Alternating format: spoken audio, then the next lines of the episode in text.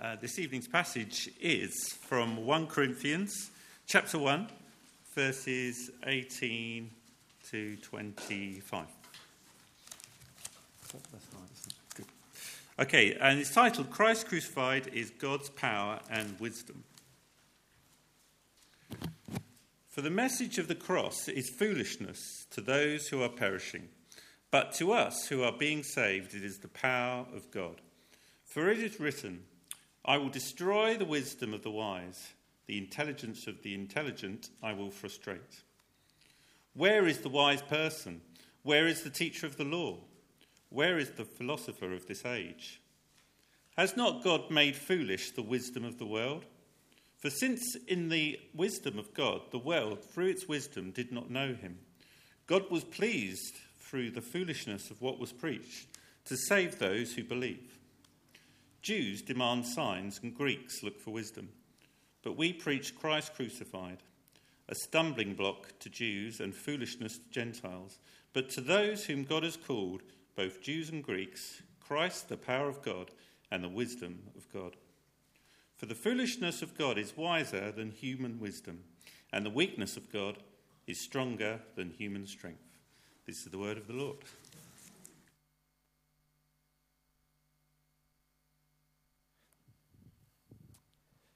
Good evening, Adrian, and um, good evening, everyone.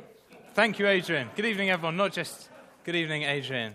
Um, thank you, Adrian, for reading. Um, as we often say um, here at Christchurch, it'll, it'll help you if you keep um, a Bible open to 1 Corinthians, and we want to make sure that we're, we're seeing what God says and not just what I um, believe. So we want to see what God says. So let's keep that open and pray together.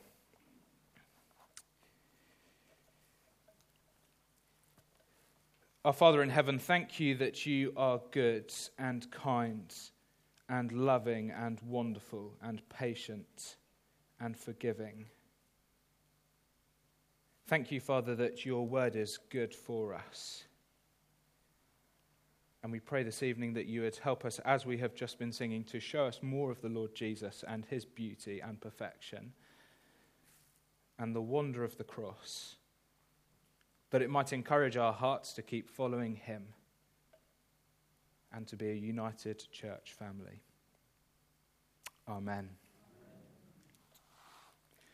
Where should we look in order to find true power and true wisdom? In first century Corinth, it was thought that true power and wisdom could be found in people. At that time, traveling philosophers would come and visit the city. They would speak, they would share their knowledge, their intellect, and their ideas.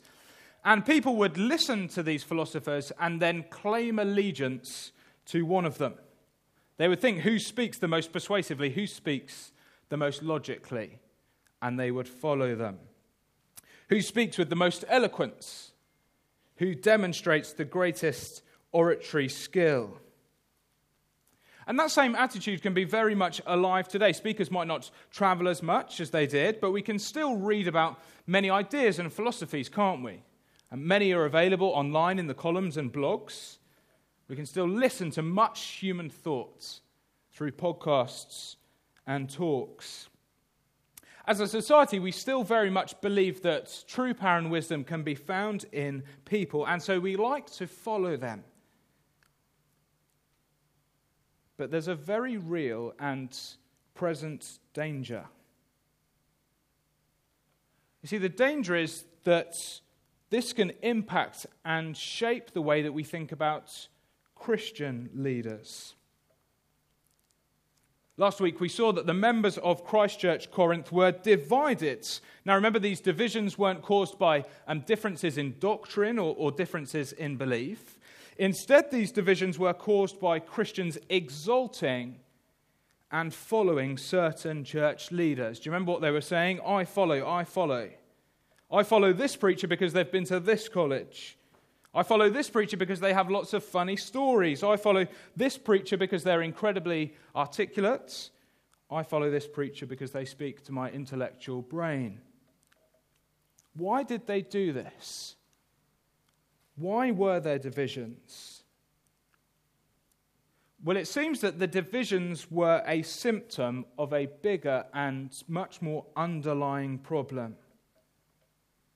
The divisions were evidence that these Christians were looking for true power and true wisdom in people. And so you see, very sadly, that the way that the world thought and the values that the world had in following certain people, well, that attitude was creeping into the Corinthian church. And so, over the next few sections of the letter, Paul wants to show these Christians that they have got it wrong. He wants to show them that their thinking is twisted and warped. He, he wants to show them that they're looking in completely the wrong place for power and wisdom. And the way he does that is to show these Christians and us that in God's economy, true power and true wisdom are not found in what the world values. They're not found in people, not found in eloquent speech, but instead in what the world would label as weak and foolish. Let's just look down. So look down at the passage Adrian's just read, and then um, further on into in chap- chapter one, and even into chapter two. If we do that, then we'll see a few words come up multiple times: power, wisdom, weakness, folly. They're going to come up time and time again over the next couple of weeks. And over these weeks, we're going to see that Paul is making one big continuous argument. We'll see something about the weak looking church We'll see something about the weak looking preacher. But for tonight, we're going to focus on the weak looking message. And the, the big point for us to take away is this. Tim, if you could just pop on the next slide, that'll be helpful. And the next one. The big point is this God wisely and powerfully saves people through the weak and foolish looking message of the cross. God wisely and powerfully saves people through the weak and foolish looking message of the cross. Let's see that together and look down um, at verse 18. Paul says, For the message of the cross is foolishness to those who are perishing, but to us who are being saved, it is the power of God. So notice that there are two groups of people in the world. There are those who are, on the one hand, perishing, and there are those who, on the other hand, are being saved. And, and what determines whether people are, are perishing or whether people are being saved is their view of the cross. Two polar opposite views. Did you notice that? Let's look down. Some hear about the message of the cross, some hear that God would come, come to earth in order to die in their place, and they think foolishness. Some people hear about the cross and they think that it is, it is shameful, weak, barbaric, ridiculous. Just think of one of the criminals crucified next to Jesus, mocking him and insulting him. Aren't you the Messiah? Save yourself and us. Some people, when they hear about the cross, they just laugh at it because it looks weak and foolish. But while some dismiss it, others realize that they owe everything to the death of Jesus. Most of us here this evening, we hear about the cross and we think it is magnificent, it is beautiful, it is powerful. We love the cross, we love singing about it, we love talking about it. Um, and the reason why is because we realize, well, the cross is God's way to save sinners like me. Think of the other criminal, the one on the other side of Jesus. Jesus, remember me when you come into your kingdom. Two polar opposite views of the cross. Some think it's foolish, they mock Jesus for it. Some praise the Lord Jesus for it and think it is powerful. Now, if you want the, the illustration or, or the visual aid, think about spider's silk. Bear with me. You see, we look at spider silk and we think it is weak and it is powerless. But apparently, according to the science, spider silk can hold a much greater force than a piece of steel of the same size. spider silk, it looks weak and foolish. And yet the reality is that it is actually very strong. The same is true of the cross. Some look at the cross and think weak and foolish. And yet the reality is that it is incredibly strong. It is the power of God. And it, so it begs us to ask the question, doesn't it? Which side do we fall on? Notice the question is not what do you make of church or, or what do you make of the people here or, or what do you make of the moral teaching of Jesus, but what do you make of the death of Jesus? Do you think it is foolish? Or do you think it is powerful? Are you perishing? Or are you being saved? God wisely and powerfully saves people through the weak and foolish looking message of the cross. And did you notice that this was God's plan all along? Verse 18 again For the message of the cross is foolishness to those who are perishing, but to us who are being saved, it is the power of God. For it is written, and here's God's promise I will destroy the wisdom of the wise, the intelligence of the intelligent, I will frustrate. Now, you can see from the footnote at the bottom of that page that Paul is quoting here from a book of the Bible called Isaiah. And back in Isaiah 29, um, the Israelites were living as hypocrites, worshipping God with their lips and not with their hearts. They thought, well, we're being wise. They thought they were being wise in choosing to oppose God. And so God promised to judge them through their enemies in order to show to them just how useless and foolish their supposed wisdom was. Paul says that that is fulfilled fully in the death of the Lord Jesus. Paul says that the cross shows us just how useless and foolish our supposed human wisdom is. Let's look at verse 20. Paul says, Where is the wise person? Where is the teacher of the law? Where is the philosopher of this age? Has not God made foolish the wisdom of the world? How has he done that? Well, he goes on. For since in the wisdom of God, the world through its wisdom did not know him, God was pleased through the foolishness of what was preached to save those who believe. Now, of course, if we look out into the world, there is no shortage of clever and wise people. People who can prove that spider silk is stronger than steel. People who can do all sorts of things. Lots of wise and clever people. And yet, Paul says we can do all of that. We can discover lots of things. We can know lots of things. But human wisdom cannot give humanity what we most need. You can be the cleverest person in the world but it doesn't help us to know God. That's what Paul says. Through its wisdom, did not know him. We can't know God, however clever we may be. However clever we may be, we cannot work out salvation by intellect or wisdom. Now, God could have made salvation look strong and impressive. He could have rewarded those who found out salvation by their wisdom, but he decided not to. Instead, God chose a weak and foolish looking way. God chose salvation to come through the cross, through the death of his son. And he did that to show us just how useless and foolish human wisdom is when it comes to knowing him. He did it to humble us. He did it so that you and I can't pat ourselves on the back.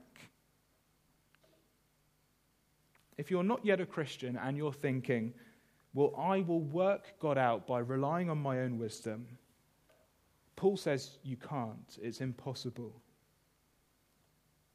Until we give up on our own reliance and understanding, until we humble ourselves before the Lord's, we're never going to understand the wisdom of God's and so we will never be saved.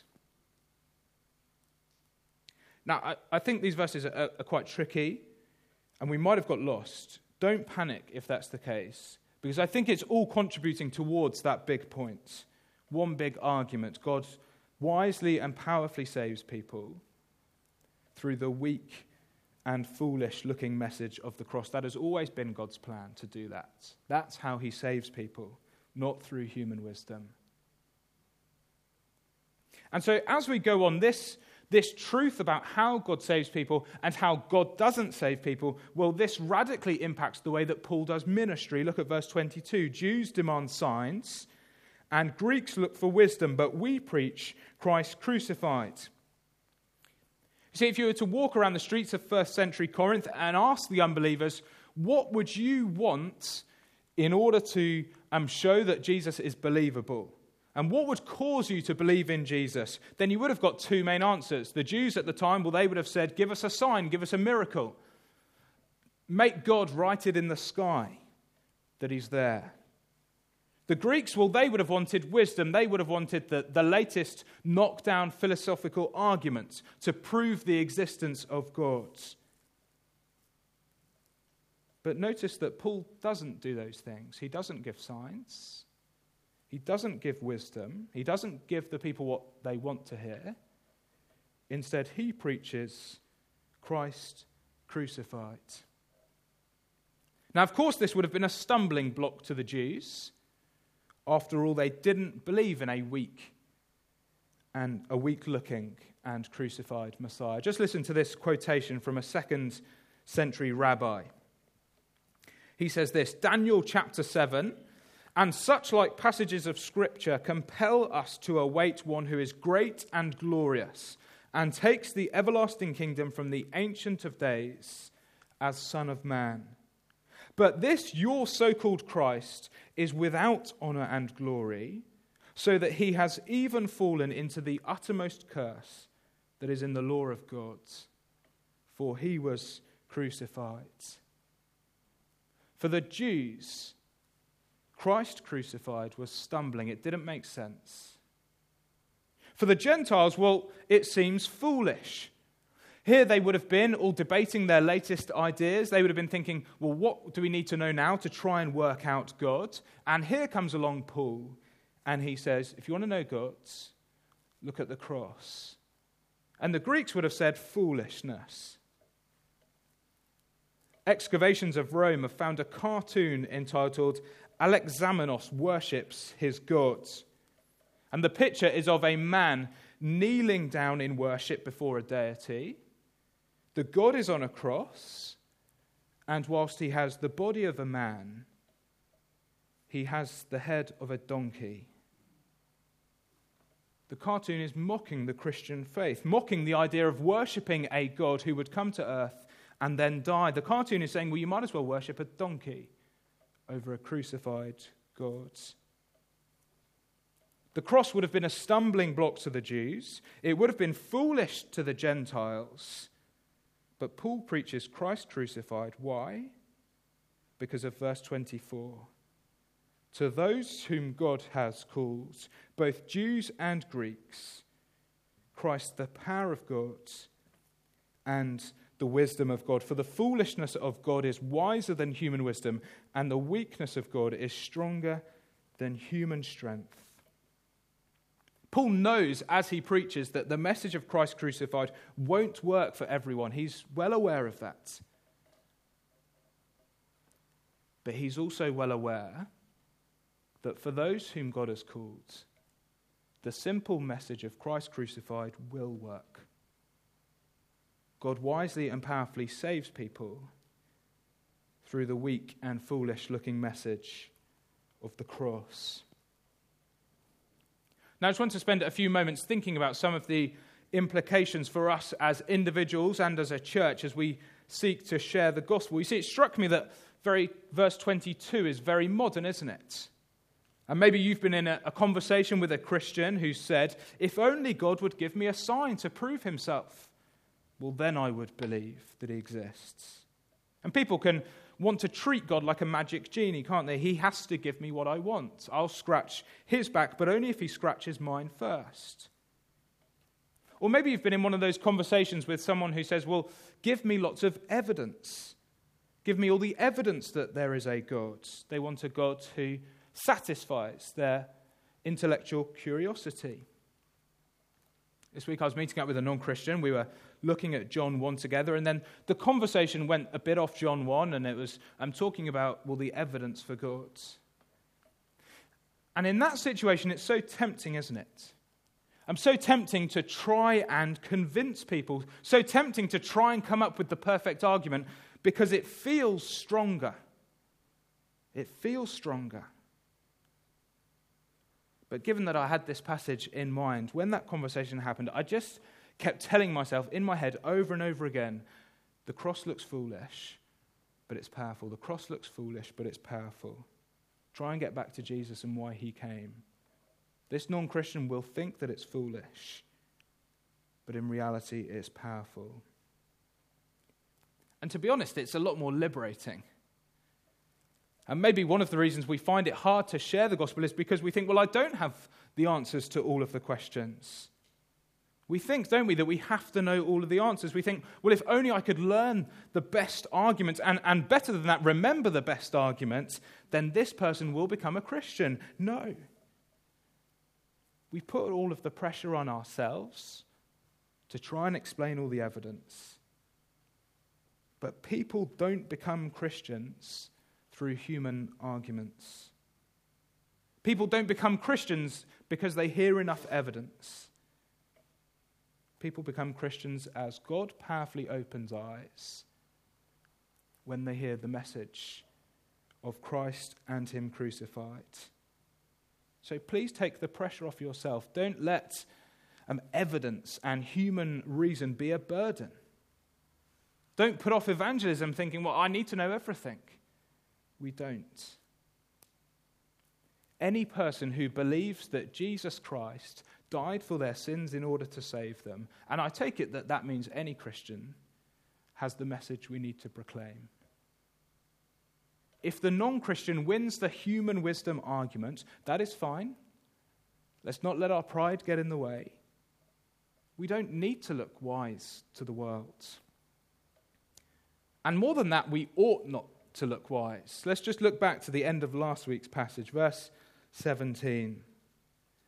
Paul says, For Christ did not send me to baptize, but to preach the gospel, not with wisdom and eloquence, lest the cross of Christ be emptied of its power. Paul says he chose, he made a deliberate choice not to preach with wisdom and eloquence. And the reason why is because he didn't want the cross to be emptied of its power. He thought, if I do it with wisdom and eloquence, well, the power's all going to be in me. And he didn't want that. He wanted the power to be in the cross. Unbelievers want signs and wisdom. Paul could have given the people what they wanted, and we could try and do that too. But the danger of that is that if we try and give people what they want, then the power will be in us and not in the cross. And so the, the steps that that leads to is that eventually we'll lose the cross altogether because we'll think it's all about human power. We'll think it's all about human wisdom. And so we'll leave the cross to the side. Now, there's always pressure from the world, isn't there? What, what should the church be doing? Or what message should the church be giving? And yet, if we slip into thinking, well, what will the world want? What will impress the world? What will get people in? What will the world find compelling and convincing and entertaining? What will the world find powerful and wise? Well, the sad irony is that as we look to what the world finds powerful and wise, we'll actually lose what really is powerful. We'll lose what really is wise. We will lose the cross we will lose the very thing that people need to hear to be saved. I think this passage challenges us a little bit on what we're reliant on for conversions. And maybe it challenges our priorities as to what we look for in an evangelistic event. Are we relying on the message of the cross? Or are we relying on the fact that we have a well put together event? Are we relying on the message of the cross? Or are we relying on the fact that we have a speaker who is clever, articulate, wise, persuasive, funny, and good at telling stories? Are we relying on the message of the cross? Or are we relying on the fact that we have a Christian with a seemingly powerful testimony, and even better, if we have a Christian who's a celebrity? Very easy, isn't it, to slip into thinking, what will impress the world? What will convince the world? What will the world think of as powerful and wise? What will look good to them? Of course, these things can be good and useful. But there is a danger. A danger of over relying on certain people or a certain style means that we won't be relying on the message of the cross to save people. The simple message of the cross will seem weak and foolish to the world as we preach it, but that is the way that God works. God wisely and powerfully saves people through the weak and foolish looking message of the cross. If we want to see God's power at work, then we must, we absolutely must keep what looks weak and foolish at the center. Now, I think there are more implications for the way that we do evangelism, the way that we do mission. It'd be good to chat to those, chat about those um, a bit later on. But for now, we need to head back to Corinth. And the reason I say that is because Paul's aim here in this um, section is not to give the church in Corinth a sermon on mission or evangelism. Um, his aim is primarily linked to the divisions in the church. Divisions, remember, that were being caused by people having a ranking system for their favorite preachers. Divisions, remember, that were symptomatic of the worldly desire for power and wisdom. And so, do you see how it fits together? Paul writes this section to break up some of their false thinking about power and wisdom that is causing those divisions. And Paul writes this section to the Corinthians to show just how foolish it is to care about what the world views as, as wise and powerful. It is foolish to look to humans for power and wisdom because true power and wisdom, God's power and wisdom, is not found in the eloquent speech that the world wants, but in a weak and foolish looking message of the cross. Now, praise the Lord, we don't have obvious divisions here, but maybe there are attitudes or, or areas of thinking that, if left down the line, could lead to divisions. Do we have our favorite teachers here at Christchurch? Are there people who we're not as excited about when they preach? Are there people that we think, well, that person's too old, I'm not listening to them, or, or that one hasn't been to college, I'm not listening to them? That one doesn't have any funny stories, that one isn't the most articulate. Maybe there are people in our church family who we prefer to talk to after church because we think, well, I can have an intellectual conversation with them about the passage. I take it from the past couple of weeks that those kinds of attitudes, attitudes which at the heart of them are all about the search for human power and wisdom, have the potential of being very divisive. And so we need to remember that God flips the world's way of viewing power and wisdom completely upside down. It'd be so foolish, so foolish to let the chase for human power be the thing that we care about. It'd be very foolish to be divided because of a desire for human wisdom. Because we're not saved by human power. We don't know God through human wisdom. God wisely and powerfully saves people through the weak and foolish looking message of the cross. Let's make sure that at Christchurch Banstead, we're less concerned about how eloquent or wise or how clever or funny the person up here may be. Let's be less concerned about that and be more concerned about whether the cross is proclaimed. And if it is, then be content because that is where true power and wisdom lie. It is in the message of the cross where God's power and wisdom are found. A few moments just to collect our thoughts individually and then we'll pray together.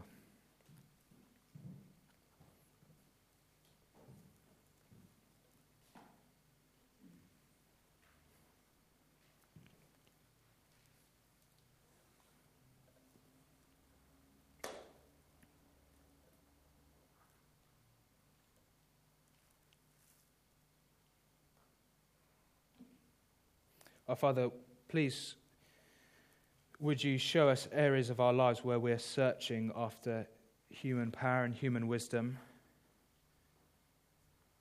Please show us how that that is not good for us as individuals, but also very dangerous for us as a church family.